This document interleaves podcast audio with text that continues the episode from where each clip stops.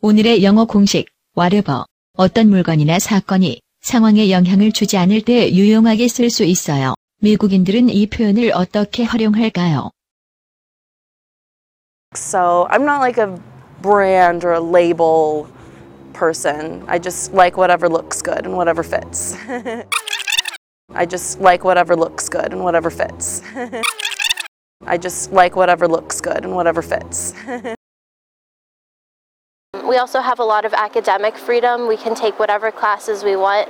Um, and I really liked the city of Providence that Brown is located in. We can take whatever classes we want. We can take whatever classes we want.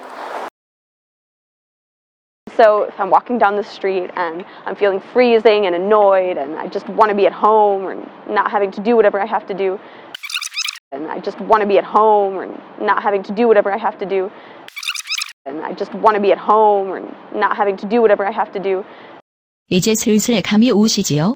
감을 실력으로 굳혀볼까요? 미국인 선생님의 쪽집게 강의를 들어보세요. The whatever pattern is very easy to use, but it's wonderful because it will help you express exactly what you are trying to say when you mean that regardless of the action taken, the situation will not change. 그럼 다시 한번 미국인들의 인터뷰를 들어볼까요? I just like whatever looks good and whatever fits. I just like whatever looks good and whatever fits. We can take whatever classes we want. We can take whatever classes we want. and I just want to be at home or not having to do whatever I have to do, and I just want to be at home or not having to do whatever I have to do. 이제 와르버는 여러분의 것. 스피킹 맥스 영어 공식은 계속됩니다. 쭉.